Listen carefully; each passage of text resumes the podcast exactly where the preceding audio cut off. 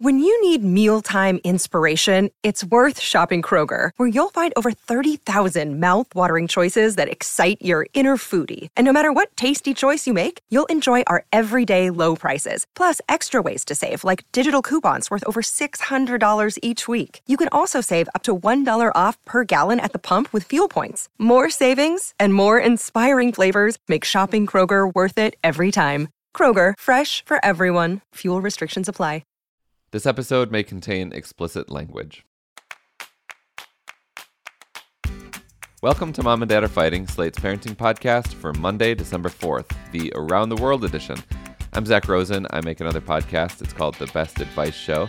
And I'm dad to Noah, who is six, and Ami, who's three. We live in Detroit. I'm Jamilah Lemieux, a writer, contributor to Slate's Care and Feeding Parenting column, and mom to Naima, who is 10 and we live in Los Angeles. I'm Elizabeth Newcamp. I write the homeschool and family travel blog Dutch Dutch Goose. I'm the mom of three littles Henry, who's 11, Oliver, who's 9, and Teddy, who's 6. We live in Tokyo, Japan. On today's show, we're bringing you a conversation Elizabeth had with Alana Best, author of Around the World in Black and White Traveling as a Biracial Blended Family. Alana has amazing practical tips for traveling all over the world with little ones, and she also has some big picture ideas about what it means to be a blended, mixed race family. There's something for everyone in this conversation, so you won't want to miss it. Afterwards, all three of us will be back to do a round of recommendations. See you back here in a minute. Another day is here, and you're ready for it. What to wear? Check. Breakfast, lunch, and dinner? Check. Planning for what's next and how to save for it? That's where Bank of America can help. For your financial to dos, Bank of America has experts ready to help get you closer to your goals. Get started at one of our local financial centers or 24-7 in our mobile banking app. Find a location near you at bankofamerica.com slash talk to us. What would you like the power to do? Mobile banking requires downloading the app and is only available for select devices. Message and data rates may apply. Bank of America and a member FDIC. Hey, it's Ryan Reynolds, and I'm here with Keith, co-star of my upcoming film, If, only in theaters May 17th. Do you want to tell people the big news? All right, I'll do it. Sign up now and you'll get unlimited for $15 a month in six months of Paramount Plus Essential Plan on us. Mintmobile.com slash switch. Upfront payment of $45 equivalent to $15 per month. Unlimited over 40 gigabytes per month. Face lower speeds. Videos at 480p. Active Mint customers by 531.24 get six months of Paramount Plus Essential Plan. Auto renews after six months. Offer ends May 31st, 2024. Separate Paramount Plus registration required. Terms and conditions apply if rated PG. All right, we're back. Elizabeth, can you tell us what we're going to hear right now? Yeah, so this was like sitting down with a friend. Alana wrote this lovely book about traveling with her biracial family around the world.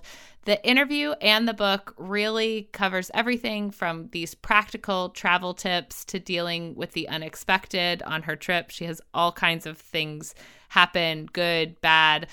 All of that too happens with kind of her realization that every member of her family is having a different experience and approaching the trip differently due to the color of their skin. And this is something that they have to deal with. And the lovely part is that Alana really is kind of reckoning with feeling like this is something that she understood and realizing into the trip that it was something she didn't understand.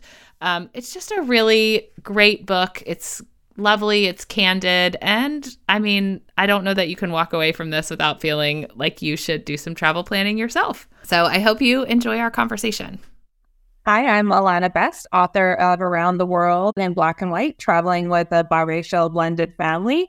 Uh, we traveled the world for a year with a then five week old baby, and 10 year old daughter.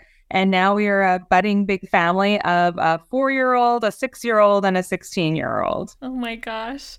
Well, I'm so excited um, that you're here because, as our listeners know, I love traveling. I love traveling with kids. And so much of your book um, just rang true, made me feel uh, seen. But you also have just these like amazing other experiences that you synthesize so well kind of at the end about seeing the world and understanding the world. And, and, and that's kind of what I want to talk about. But let's start with telling us about your decision to embark on a year long travel with a newborn son and then your 10 um, daughter. Like, what inspired you to do this? Are you crazy? Like, like, tell us how you ended up ended up deciding this is a good idea. Yeah. So first of all, uh, so I should have mentioned we're in Canada. So my partner and I, our family, live in Victoria, British Columbia, Canada.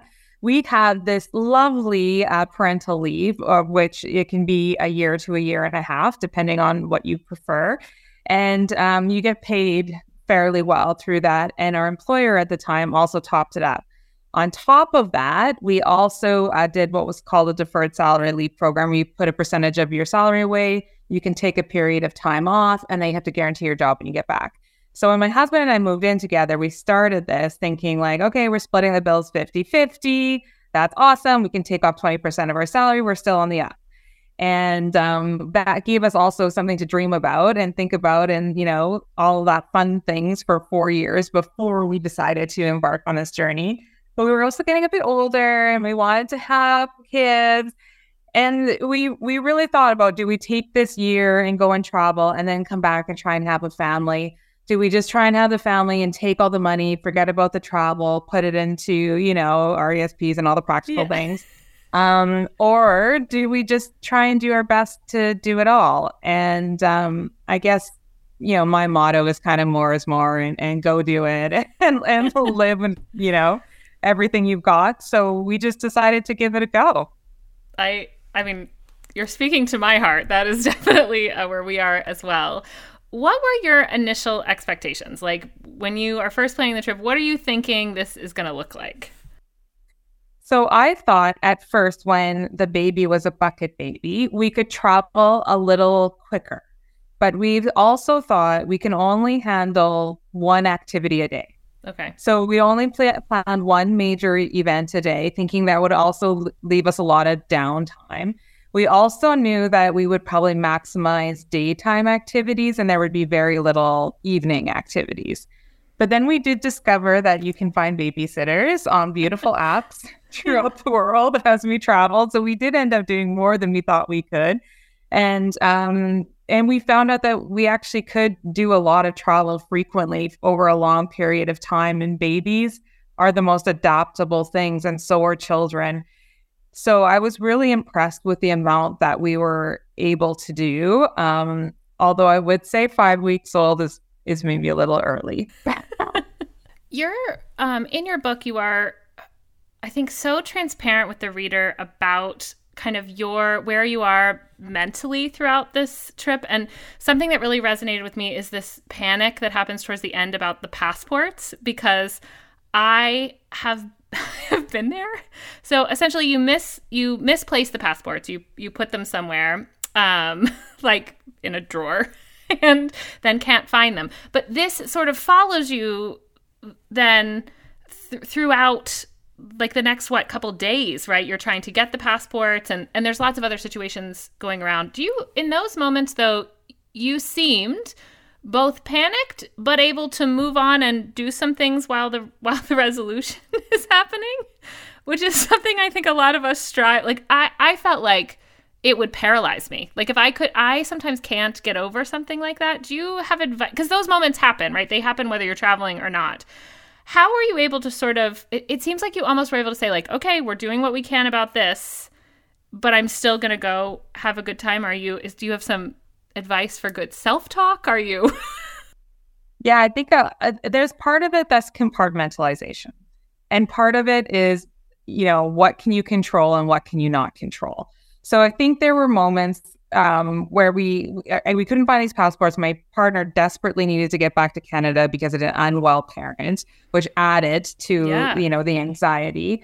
And um, but they were, you know, they were in someone else's hands. We had finally found them. There was, and there's these moments throughout where it's like, I can't find them, but there's nothing else we can do. Everybody needs to sleep. Like yeah. staying up and panicking about it for another three hours is then going to lead to worse consequences. And so you just, everybody was going and then there's nothing we can, okay, we found them, or there's nothing more we can do. We're waiting for emails back. Okay, all we can do is go and enjoy the day or sit here and be miserable. Like, what are the options? Yeah. And so I think for me, it's just about stopping and, and being like, if I continue to spiral, there's actually no outcome. Yeah. There's nothing I can change or do. So there's choices and how we react and what we can manage and do. And for me, I, I just sort of take it and push it aside and say, at this time, I will go and revisit and relook and see what we can do. But until then, it's not going to serve us well at all. And we're only in Paris once. So here we go. we all need that mentality. We're only here once. Let's just uh, do this. I, I do want to delve in because your book really explores your family's experience as as a biracial blended family, and you talk about what it taught you about your own identity. Can you talk about that? Yeah, so I identify as white, um, and my husband is black, and then we have a white daughter who was the ten year old at the time of the book uh, from my previous marriage, and then there's um, biracial child as well. So we've got quite a modern family going on, and, and what I I knew, you know, about white privilege. Like in concept, I understood yeah. what it was. I believed it to be true. I could see it in theory. I understood it. Um, I did not understand it. Like when I was exposed to 24 hours a day traveling with a person of color and being in a wide variety of circumstances and seeing the exposure of that over and over and over and. Every time we walked into a restaurant, every time we had to go through security, every time, you know, he got yeah. trailed by a security guard in a grocery store or um, just how people looked at us, treated us, the, the, assumptions that were made. And there were some very overt racism yeah. things that had happened, but there was also a lot of micro things. And and sometimes it was just how much better I got treated and not necessarily that he got treated poorly.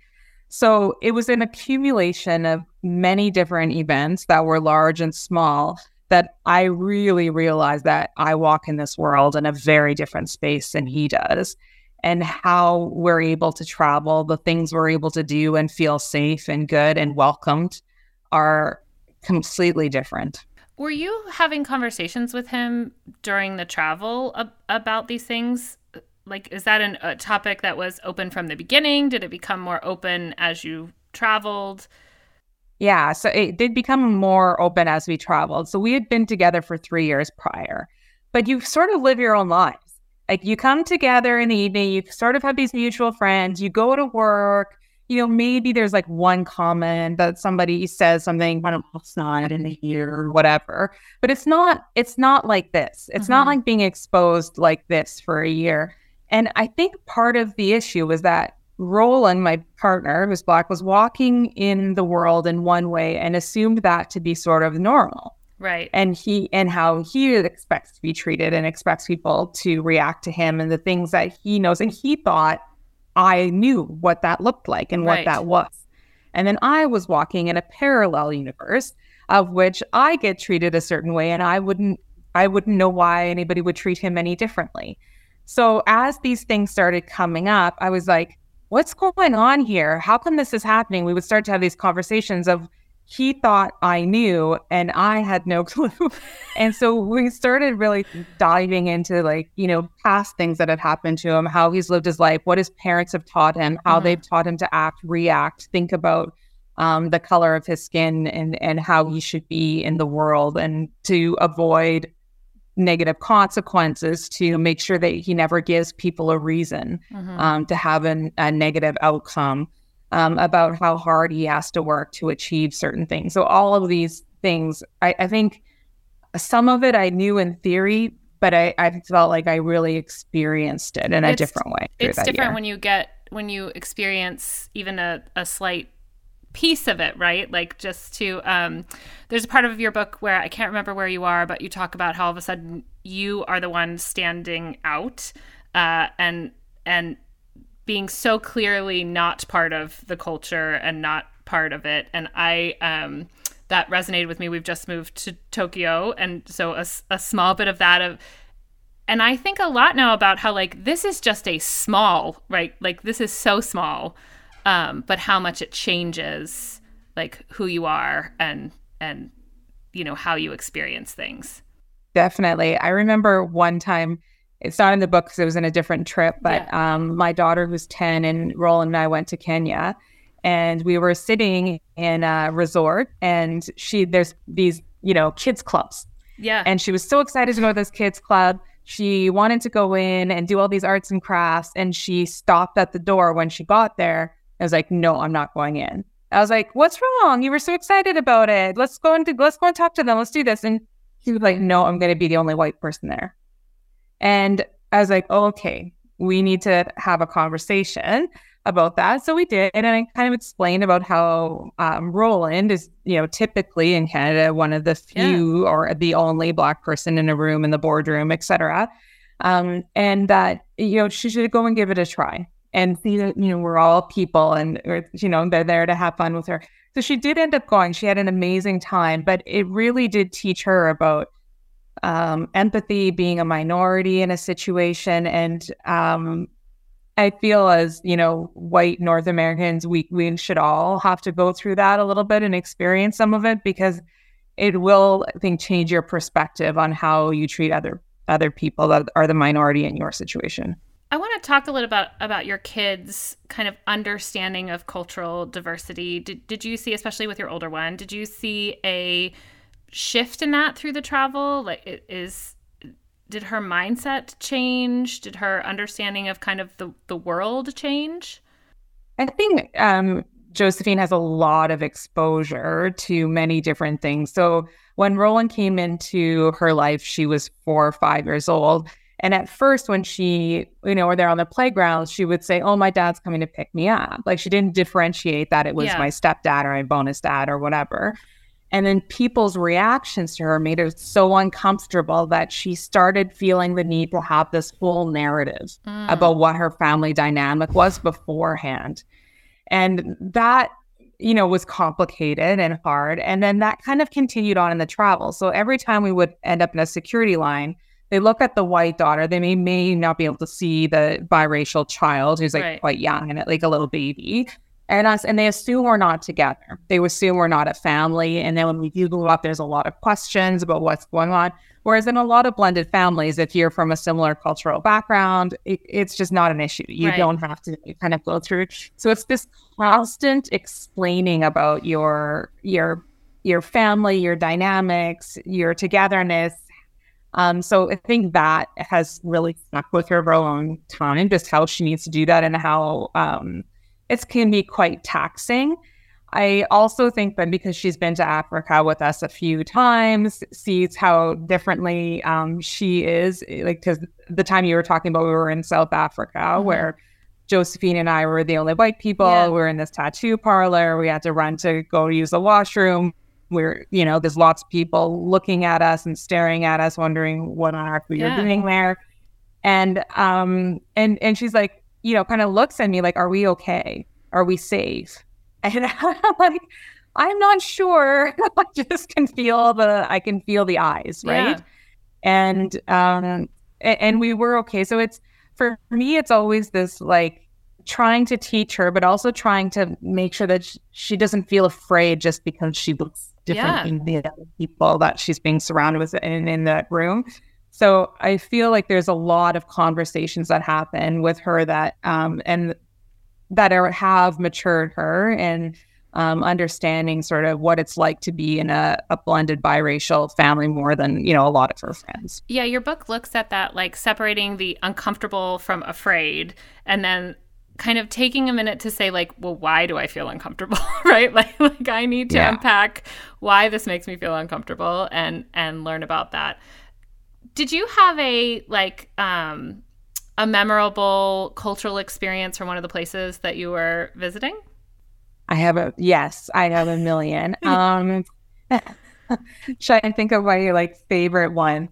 So i think one of uh, my favorite moments, like in terms of uh, cultural culinary bliss, was in uh, China. So we were in Beijing, and we decided to stay in um, this hotel in the um, Hutong district, which is it's a very old district. So what you walk into, there's a bunch of very thin, small back alleys that are extremely windy. And we were there in January, so there wasn't very many tourists around. And we basically got lost all the time trying to figure out our way home or our way around. And um, I would say that it is very authentic. There's lots of people that yeah. um, are living there. There's shared bathroom situations. It's really cold. There's like mattresses along walls, et cetera, et cetera.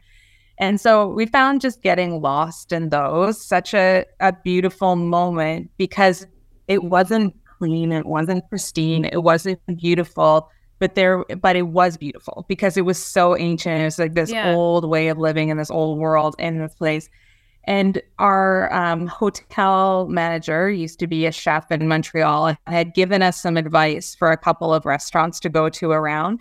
So you would get lost in these alleys. And then, you know, and we're trying to follow this map that he's shown us to get into this um, restaurant.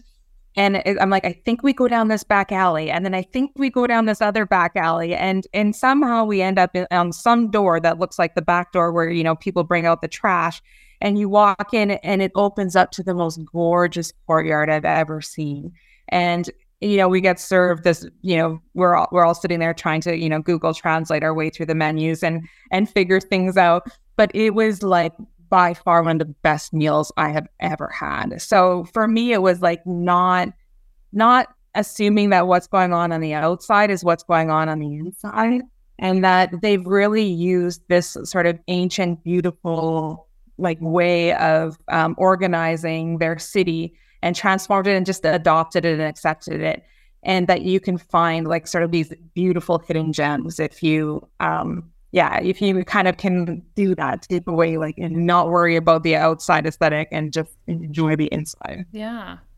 Um, have you changed as a parent from the trip? Oh yeah. a lot. Um, I think, you know, I don't honestly think I understood how I would ever um, raise you know, black children yeah. w- without going through this experience. So I think that's a big part of it was I needed to really dig deep and figure out what I'm teaching my kids, the types of conversations I'm having with the girls versus the boys. Some of them will be similar but different. Mm-hmm. And with the white child versus, you know, the the black children. And that is something that will stick with me forever. And then now I think making much more of a conscious effort to learn and my oldest has now um, come up to be part of the LGBTQ2S plus community. And so I feel like for me, it's this um, real being open is so important to understanding who they are as hmm. individuals, mm. understanding what they are, and then how they're going to move through this world, how the world is going to treat them based on those uh, identities that are visible and not visible that they choose to to be or not choose. So that is was a huge piece that I felt I would need to continuously learn to be the best parent possible. Yeah. And I also felt um, in some ways I I hoped that the travel, especially for the 10-year-old, would give them a bigger sense of the world. And, you know, to not be caught up as a teenage girl in their tiny microcosm of a high school. Yeah. And to remember that the world is their oyster and that you can kind of go out and and live life. And it doesn't need to be bordered in, by you know your current existence in your in your town or your city in your high school. And i think that part was successful. I do feel like she has uh, a when she learns about all the different places like we've been to auschwitz we've been to many different yeah. places so when she learns about it in school she's a different understanding of it. And i think so her learning through that has um, been exponential but also I think that it's expanded her mind for what uh, the possibilities are and what her world should be. So I would say that is the biggest gift a parent can give their kids. Yeah, I mean, I that that's one of the reasons we've always tried to take these jobs that are in different places or moving, but I always want to mention too that if you can't get across the world, I find that you can have a lot of these uh, broadening experiences by exploring your own town and finding areas, communities, things that you wouldn't normally go to, right? Like um, you got to travel the world to see some of these, but I, I think for a lot of us, some of that exists in our own neighborhoods and and communities. Uh, just putting ourselves out there and doing, trying new things, and be it like new foods or new activities, right? Just just kind of immersing yourself in something else. Um, can be helpful. Definitely. There's great documentaries out there. There's wonderful yeah. books out there. There's a lot of access, you know, that is very close by, and it, it is worth, you know, just going and giving it a try. Yeah, reading. I mean, and reading your book is is one of those, right? Like you can uh, armchair travel by reading about your experiences, and you do such a nice job of putting, uh, like, as I'm reading, I can see myself there.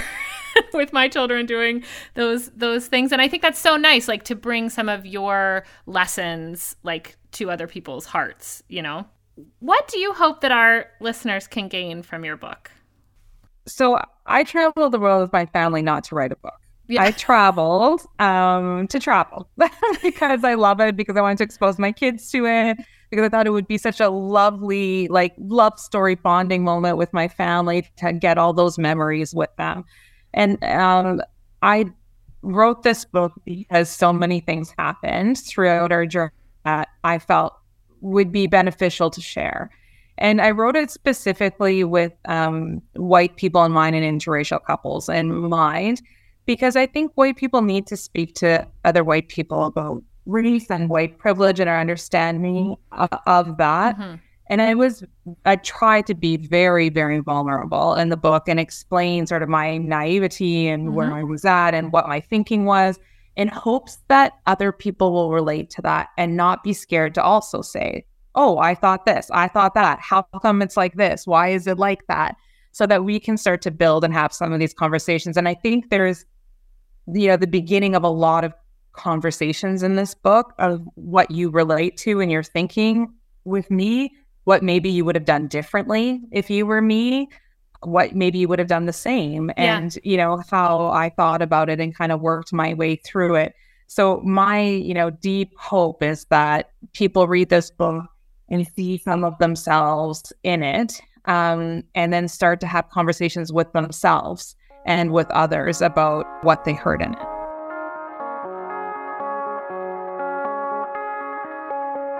Again, that was Alana Best, author of Around the World in Black and White Traveling as a Biracial Blended Family. We're going to take another quick break and see you back here in a minute.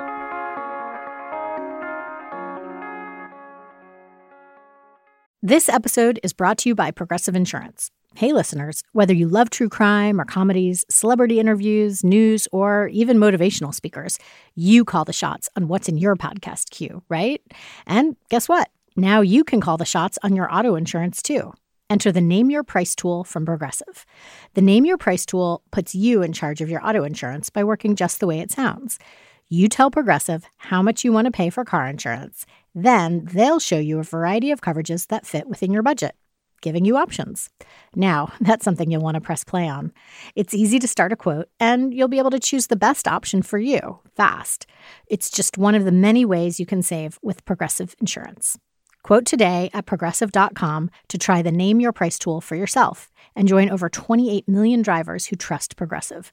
Progressive Casualty Insurance Company and Affiliates. Price and coverage match limited by state law. Look, Bumble knows you're exhausted by dating.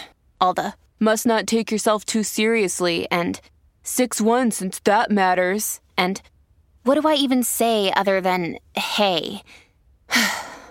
well, that's why they're introducing an all new Bumble with exciting features to make compatibility easier, starting the chat better, and dating safer. They've changed, so you don't have to. Download the new Bumble now. This episode is brought to you by Reese's Peanut Butter Cups. In breaking news, leading scientists worldwide are conducting experiments to determine if Reese's peanut butter cups are the perfect combination of peanut butter and chocolate. However, it appears the study was inconclusive, as the scientists couldn't help but eat all the Reese's. Because when you want something sweet, you can't do better than Reese's. Find Reese's now at a store near you. Let's move on to recommendations. Elizabeth, what do you got this week? So this is actually Zak. You had recommended a while back the Keep Going travel kits, and uh, when we got here with the kids being kind of on their own, I um, got one of their small travel kits. They're like the perfect size to fit in their book bags, and they have been the biggest hit. Like these are the um, first aid kits. Like yeah, the, they're the first aid kits. First aid keep kit. going. Uh-huh. Small travel kit. Um, I know you had recommended like the bit you were with a friend and they had the big mm-hmm, kit that mm-hmm. had everything.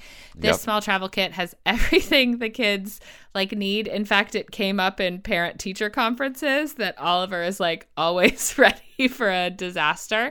But seriously, it's been really nice because they are coming home on their own and as with all children, we've had cuts and scrapes. Their friends have had them, and this kit just has like the perfect um, amount of stuff. It's hard for us to lose because it's brightly colored. They got to pick out a pattern. Um, so I was just thinking in the the holiday spirit, this is like the perfect little. It feels fancy and fun, but is incredibly helpful. And it is, I can't tell you, it's like the perfect little size. It's soft sided. Um, it I I have another like kit but it's in a metal tin which sets off those new metal detectors that mm-hmm. just look for metal like you have to pull it out. This one you don't have to do that.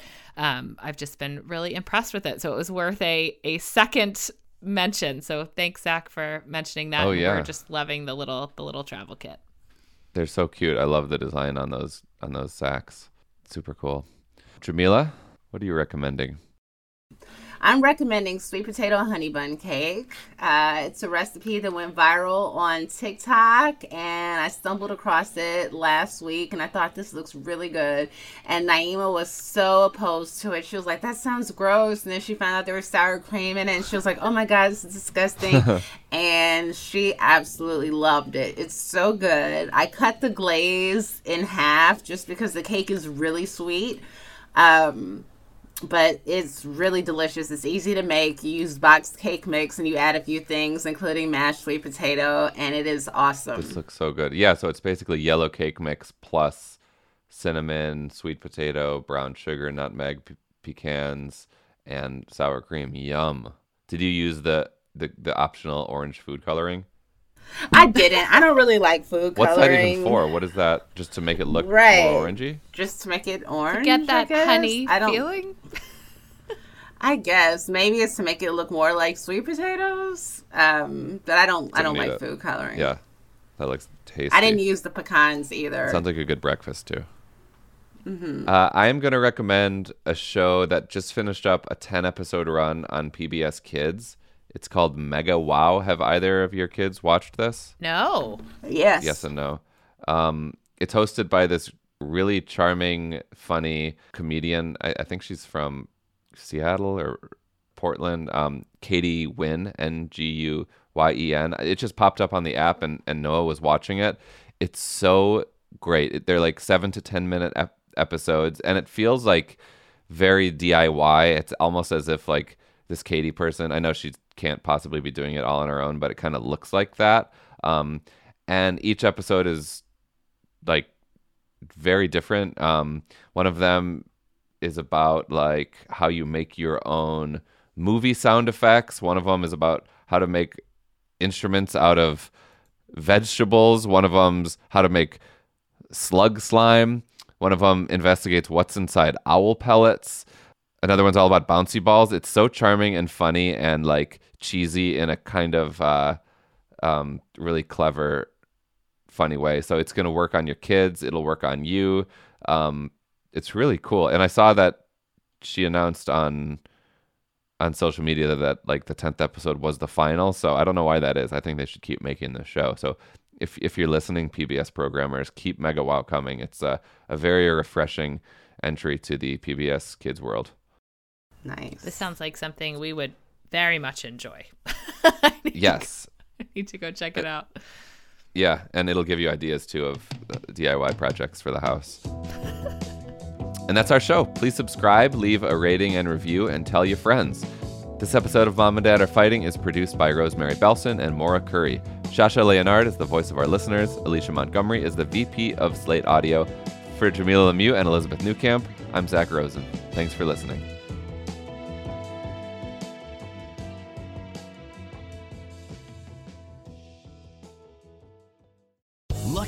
Casino asking people what's the weirdest place you've gotten lucky? Lucky? In line at the deli, I guess? Aha, in my dentist's office.